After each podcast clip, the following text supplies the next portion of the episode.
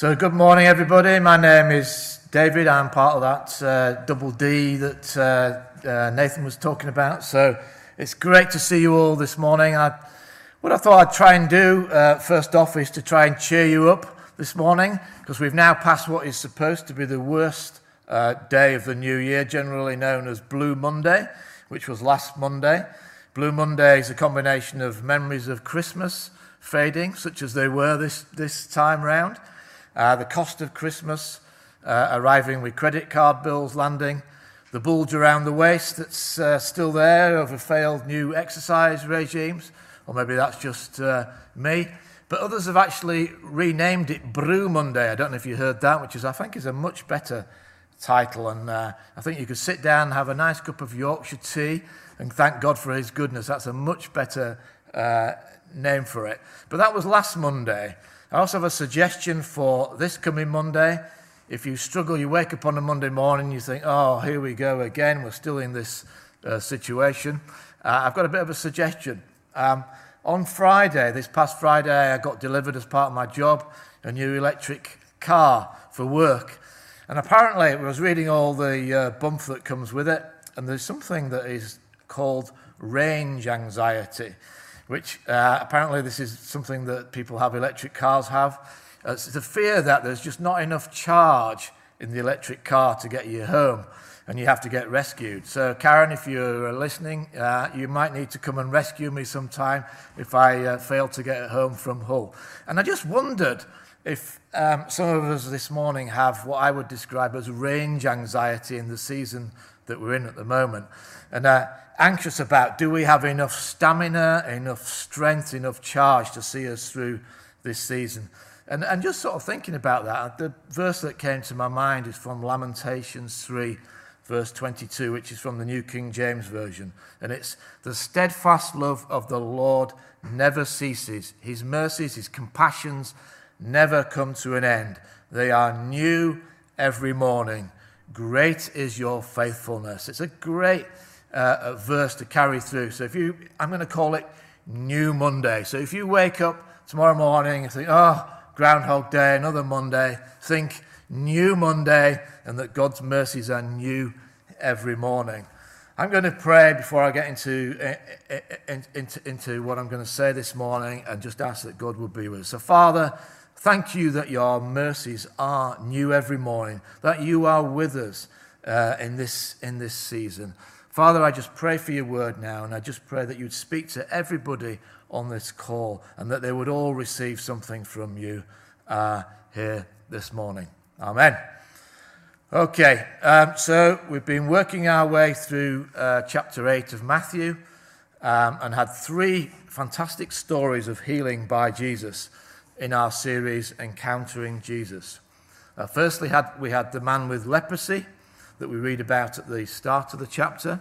He comes to Jesus and asks for healing, and Jesus reaches out, touches him, and he is healed.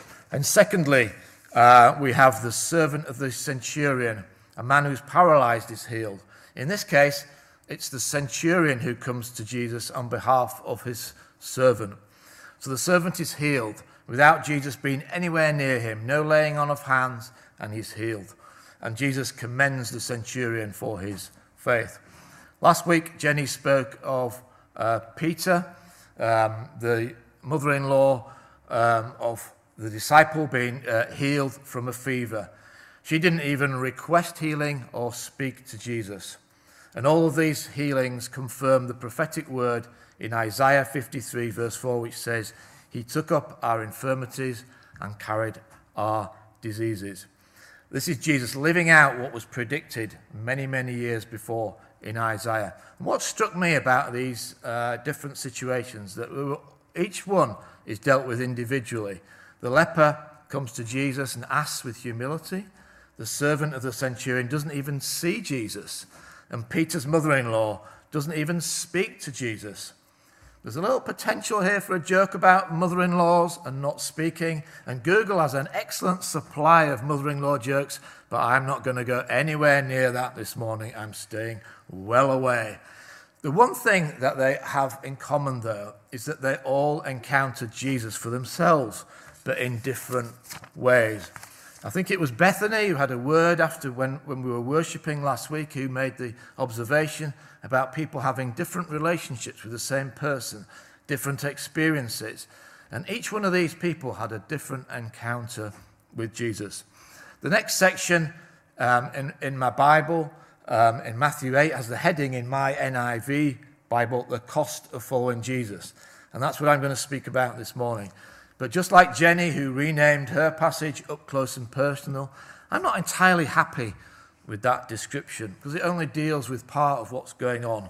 And the word cost does not even feature um, in the passage. So I'm going to describe this as Jesus first or putting Jesus first. That's my working title for this talk this morning. Um, I must admit that when we were looking at dividing up who would talk on the different passages, uh, I asked for the, the next section, which is about Jesus calming the storm. I've always loved that passage, but Joe got in first, and Joe's speaking on that one next week. And I must admit, with this passage, I've always sort of struggled a little bit to understand why does Jesus adopt this tone or approach about cost, uh, which on face value seems actually quite difficult teaching, a bit challenging, especially around Blue Monday and everything that's going on here. Do we really want this to be added to everything else that we've got going on? Anyway, I'm going to have a go at unpacking it.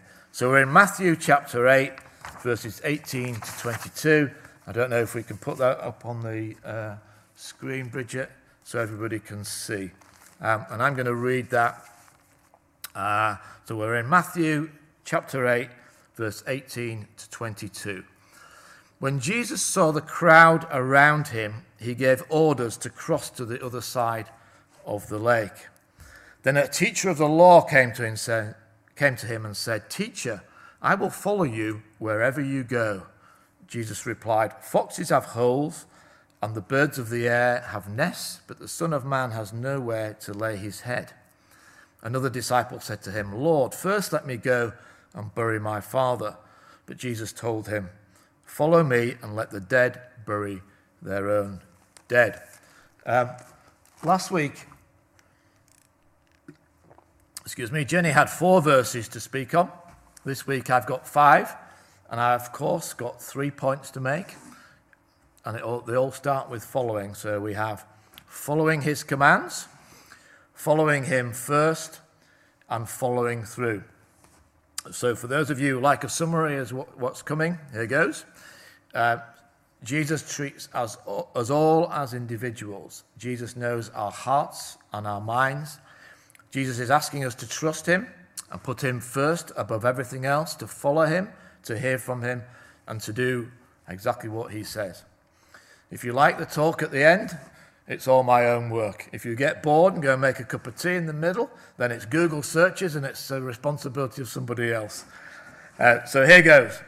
Um, I don't know about you, but um, when I read these verses, I, I, sometimes like to imagine what it would have been like to be around Jesus at that time and try to uh, visualize. So I had to go visualizing here. So the scene is seen here. We're on the edge of the lake. Um, there's a big crowd around Jesus. Not quite sure how big it was. Was it hundreds of people? Was it thousands of people? I sometimes wonder how could they all hear what he was saying. There'd been these fantastic healings. There had been a buzz of excitement, and people sort of thinking, "Okay, so what's going to happen next?" And then I kind of think so, where would I be in this crowd? Would I be at the front of the crowd, sort of lapping it all up, hanging on his every word? Would I be at the edge? Um, would I be at the back? Um, and what? And so, I'll ask you the question: What about you? Where would you be in the crowd? Um, there's a um, when new ideas are presented to groups of people. Um, it seems people can be divided into different groups on the basis of how quickly they adopt to new ideas. Um, so take my example of this uh, electric car.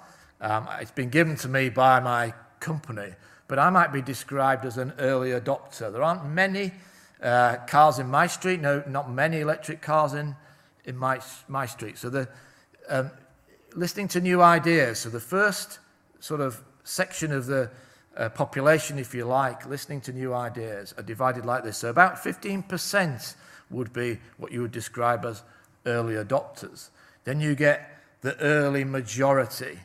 And then you get the late majority. And last of all, a word that I'm loving, uh, there is the laggards. So I think that's a fantastic description.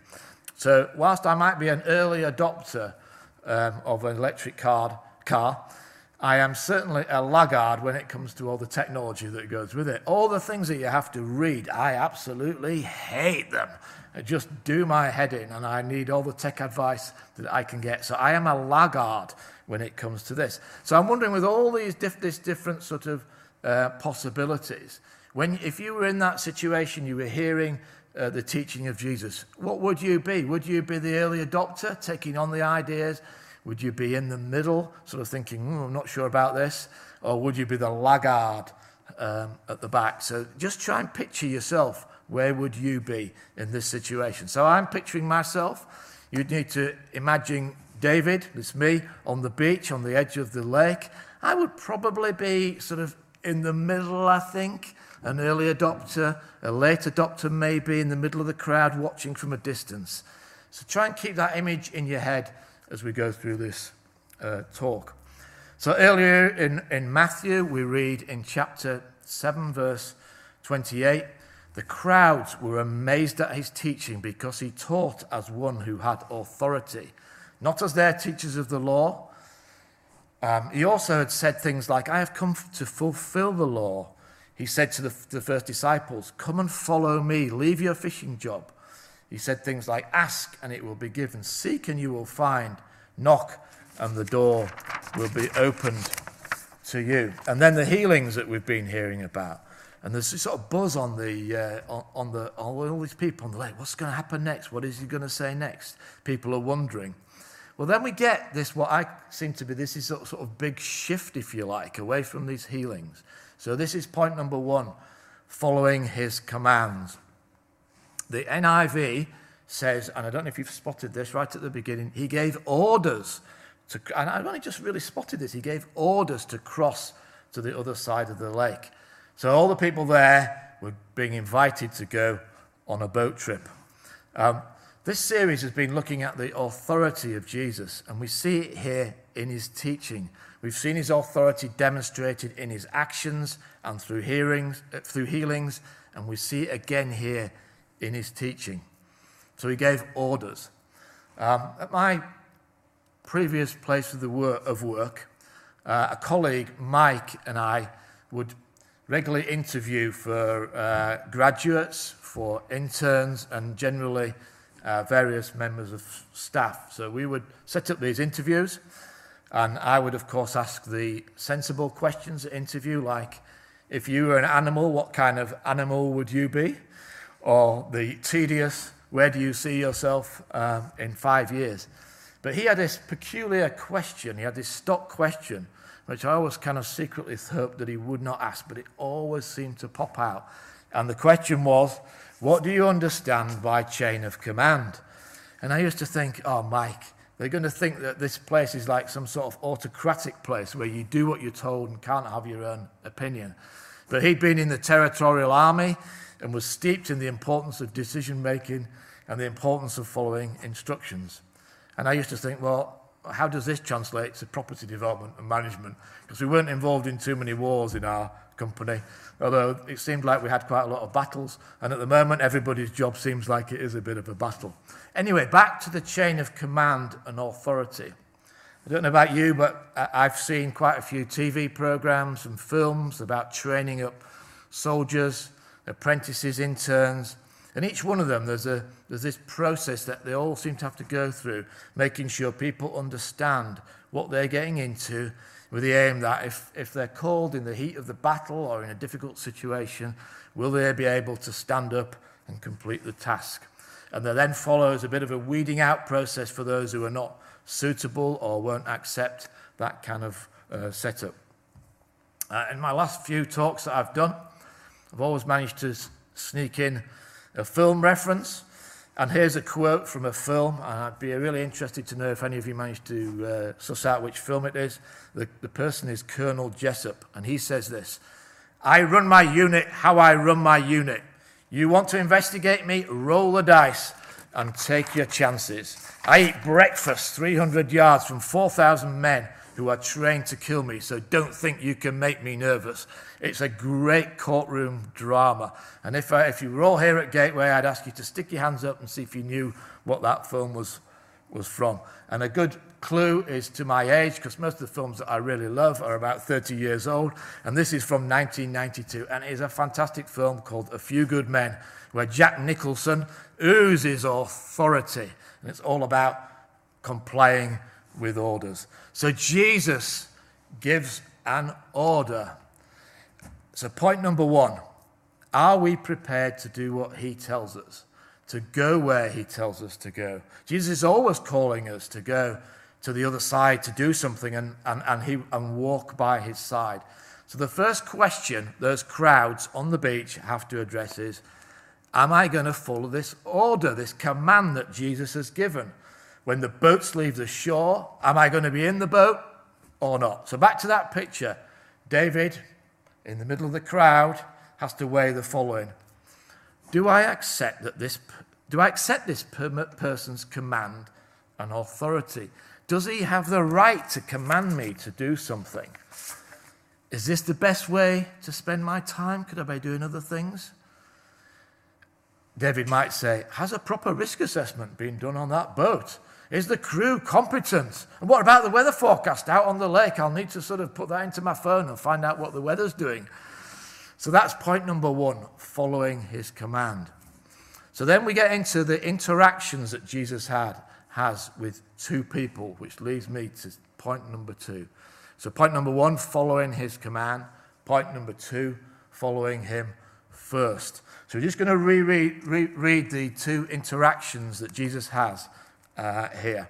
So the first one a teacher of the law, a scribe, comes to him and says, I will follow you wherever you will go. And Jesus replies and said, rather strangely, foxes have holes, birds have nests, but the Son of Man has nowhere to lay his head. What a strange reply. I'm kind of thinking, why did Jesus not say to him, Oh, welcome on board. Great to have you here. Fantastic that you're going to be a follower. Come and sit in the boat and the nice, comfy seat in premium class, away from the bad fishy smell that you can't get off your clothes if you sit in the cheap seats. I think to, to try and answer this question, we, we need to understand a little bit about scribes. So, the, the teachers of the law or scribes, well, they were, the, they were educated in the law and prepared legal documents, including contracts for marriage and property, land transactions, no doubt charging very high fees in the process. Just hope there aren't any uh, lawyers listening to my talk. I wonder if you can blip that out possibly. They devoted themselves to the study of the law and scripture and how it applied to daily life. You will perhaps be aware that Jesus often had very little time for them as a group of people. For example, in Matthew 23, verses 2 and 3, we read, The scribes and the Pharisees have seated themselves in the chair of Moses. Therefore, you must obey them and do everything they tell you. But do not do what they do, for they do not practice what they preach. They don't practice what they preach. They don't, they don't, they don't do what they're supposed to do. So here was a slightly unusual scribe, one that followed Jesus.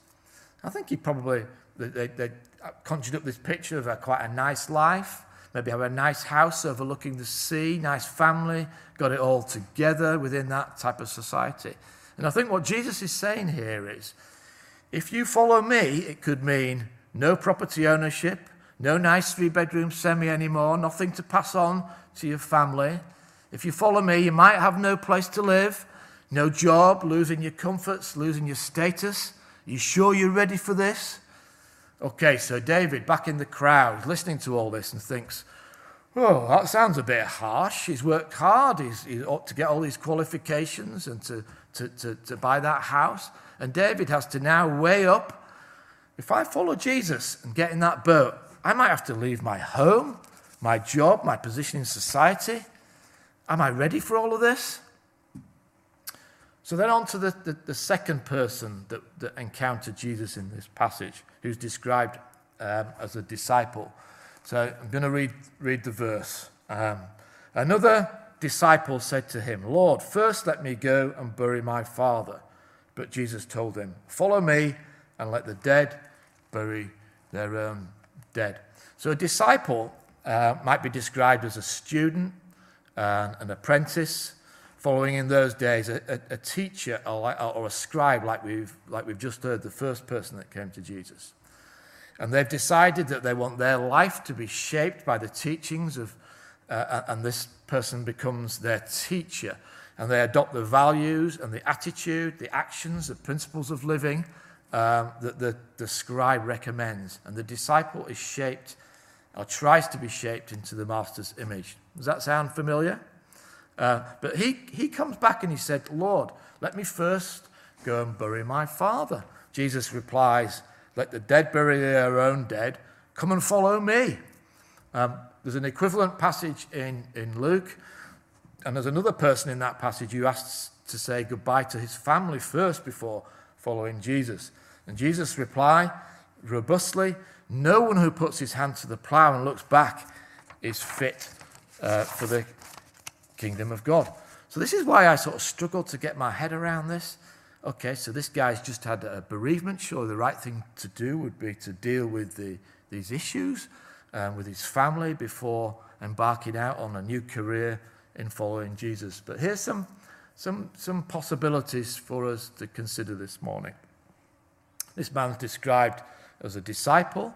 He addresses Jesus as Lord. He seems to be willing to leave his family once he's uh, buried his father, which is important in Jewish law to bury your father and go through various rituals. But there's a possibility here that the, that, that the commentators talk about that the father is actually still living and he wanted to follow Jesus once all that had, had been dealt with. So maybe the father was elderly. He wanted to delay in following Jesus. He wasn't quite ready to sort of uh, to, to follow Jesus. He wanted a delay. Um, and Luke deals with this similarly in, in, in the passage. And this, this one is also headed the cost of being a disciple. And the conditions for following Jesus in Luke seem to set the bar even higher. So we've got Luke chapter 14, verses 25 to 33, and I'll sort of paraphrase. I'm not going to read all of this. And, and he talks about if anyone comes to me, does not hate his father and mother, his wife and his children, brothers and sisters, even his own life, he cannot be my disciple. He says things like, Anyone who does not carry his own cross and follow me can't be my disciple. He also, there's two analogies in there about estimating the cost, uh, being aware of the cost before following Jesus. A couple of analogies about building a tower. So when you go out, when you, before you start building a tower, prepare a cost plan before starting. And being in the construction business, I think that's a very sensible thing to do. So Jesus is saying, prepare, be, be aware of the cost before you uh, set out. And, and, and another analogy about going to war. Before you go to war, estimate the likelihood of success. All very sound advice. So, in summary, we're getting here. Uh, Jesus is saying, Any of you who has not thought about this very carefully and is not prepared to give up everything he has cannot be my uh, disciple. This is, a, this is a high bar. So, back to the beach on the edge of the lake, trying to decide whether we get in the boat and go to the other side, we have to consider the following. Number one, is following Jesus more important than my family? Oh, big question. And I was sort of weighing this up, and I was reminded of our um, Christmas service that we had, our family service, uh, which was, was, was brilliant. And, and the points that uh, were, were made, I'm summarized as follows uh, Presents are good, but Jesus is better. Food is good, Jesus is better. Father Christmas is good, but Jesus is better. And lastly, family is good, but Jesus is better. So that's the answer. Family is good and important, but Jesus is better. Okay, number two, David on the beach trying to weigh up all these questions. Am I prepared for what happens to Jesus to possibly happen to me? In summary, am I prepared to give up everything to follow Jesus, to let Jesus come first before personal and family relationships. And perhaps you could imagine these questions, these are big questions being discussed on the edge of the lake there. So before I come to my final point, I just wanted to, to, to sort of digress slightly to, to re emphasize, to draw out that God deals with us all individually. This isn't one size fits all. Each person is spoken to individually. So, just as he did with those uh, we heard about being healed, he treats everybody differently. We've seen this with the scribe and with the disciple, different things are, uh, uh, uh, are said to them. And I just want to look at three other situations briefly. So, firstly, um, Matthew, whose uh, book we're reading, his call to follow Jesus is referred to in chapter 9, verse 9. And it just says very briefly Matthew, he got up and followed him. Um, so, presumably, he left his job with the HMRC as a tax collector and followed Jesus. He, his call meant leaving his job. Second person want to look briefly at is Matthew in Matthew 19 verses 16 to 22 we have the story of what is described as the rich young ruler. The sticking point for him was his wealth.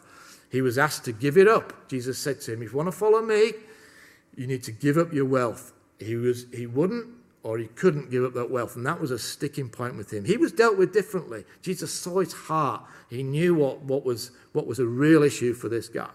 Then moving on, the last person, um, somebody I've, I've sort of recently um, come across in the Bible, Matthew 27, verses 57 to 60. We come across Joseph of Arimathea, who was called to deal with the burial of Jesus. He's described as a follower of Jesus and he's described as rich. So it doesn't sound like he was asked to give to sell his possessions. In, in, in preparing the tomb for Jesus, he did what he was asked or called to do. So we've got three different situations. And it, what it, it speaks to me of is we all need to hear God for ourselves. And there are different things that, that will apply to us as individuals. And the important thing that we need to bear in mind is, is, is a verse that, that I love in John chapter 2, verse 5, which is when uh, the first uh, miracle takes place, and Jesus' mother says, This is about turning the water into wine. He says to the waiters, Whatever he says to you, do it. That is the key. Whatever he says to you as an individual, do it.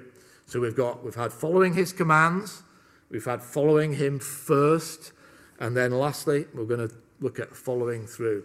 So David, still on the beach there, He's got to decide, am I going to get in this boat and follow through on all these questions? Am I going to follow Jesus? Am I prepared to follow these, his commands?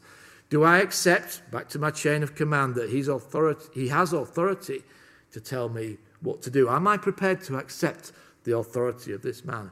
Am I prepared to put following Jesus ahead of wealth, family, personal comfort, personal relationships, social standing? Am I prepared to follow, knowing that I might have to walk through similar challenges that Jesus was facing, which ultimately would lead taking up my cross? The, follow, the call to follow Jesus was urgent, it was immediate, and it was the one thing that mattered above everything else. So, whatever else you were thinking of doing, this must come first. And that call still sits in front of us today, potentially a call of not having earthly security, not having earthly ties, not having earthly distractions. So, how do we get to that place of, of, of accepting this call? And I think we get to that place of decision by hearing from God what that means for us, each as individuals. Hearing from God is a game changer, something that develops over your walk with God over the years. Simon Peter says, uh, follower of Jesus in John 6, verse 68 You have the words of eternal life. To who else would we go? He got it. He got the importance of, of, of that. So, fast forward to 2021. How does this teaching apply all these years later? So, I think this call to follow still sits in front of us, you and me today, this morning, as we address, address some of these questions. I was just sort of thinking about some of the questions that we might have to address to put Jesus first. And I've just got a, a bit of a list here and just see whether God speaks to you about any and whether there are any where you need to think, yeah, I need to put Jesus first in the way that I operate on these. So, number one, how do I spend my time? Where should I live? How should I live? How should I spend the money that God has given me? Which job should I do? How much responsibility should I take at work, at church? Should I go to college? Should I go to university? Who should I be friends with? Should I be married? Should I be single? When should I retire? Should I take on a new job at 78 years old? Joe Biden. Should I take a chance in exercising that gift God has given, even perhaps this morning? What is the right balance for me of work, family, church responsibilities? Have I got the balance right? Am I hearing Jesus on all these issues?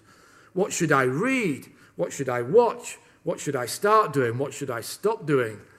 Can I continue in trusting God when life is hard, in illness, family challenges, bereavement, unemployment, loneliness, anxiety? So there may be apparent costs in putting Jesus first, but God's kingdom is like a treasure hidden in a field. It is worth selling everything you have to buy the field and gain the treasure, as we read in Matthew 13, verse 44. The cost of, of not following Jesus is very high. So if you think about the cost of Jesus being high, the cost of following Jesus is even higher. We need to hear Jesus for ourselves on these, these questions that I've just been raising. And then whatever he says to you, to do it, to hear, to believe, and to follow.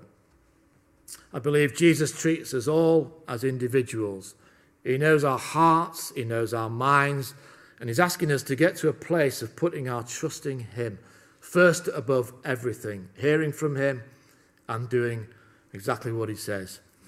Jesus, this man of authority, has demonstrated his power in healing and now sets in front of the crowd and his disciples a narrow road to walk, one which all these years later sits in front of us, even this morning. Uh, some of the of you will know this song, which I, I, I, like, which is taken from Proverbs 3, verses 5 and 6, called Nothing I Hold On to onto. I lean not on my own understanding. My life is in the hands of the Maker of heaven. I give it all to you, God, trusting that you'll make something beautiful out, out of me. I wonder whether we can make that our prayer the, the, this morning. I'm nearly done. We come to Jesus on his terms not ours. And that's how he wants us to live. at the end of the passage, I'd sneak a little bit into Joe's uh, part of the talk. Next week, we read, Then he got into the boat and his disciples followed him. They followed through in their decision. They followed, they got into the boat. And I just, that's where I want to leave it this morning. Andy, if you just want to come up, we're going to continue to worship and we're going to sing uh, All for Jesus. Uh, and there's a line in this, uh, this song which I really love. Uh, I asked for this song. All of my ambitions, hopes, and plans, I surrender these into your hands. And every time I sing this song, it's like an act of surrender. You're just saying to God, I'm just giving everything to you. I want to put you first in all these different areas of our lives. So I'm going to pray, and then we're going to sing that song and just declare out, um, you know, all these things. So, Father, just thank you. Thank you so much that you speak to each one of us as individuals. Thank you that you know what is going on in our lives. Thank you that we, as we make choices on a daily basis, as we wrestle with some of these questions and, and look to put you first in our lives. I just pray for, the, for your help. I just pray for the power of your spirit. And I pray that you'll help us to fulfill your calling on our lives throughout our lives and not to miss what you have for us. Amen. Thank you very much for listening, and over to you, Andy.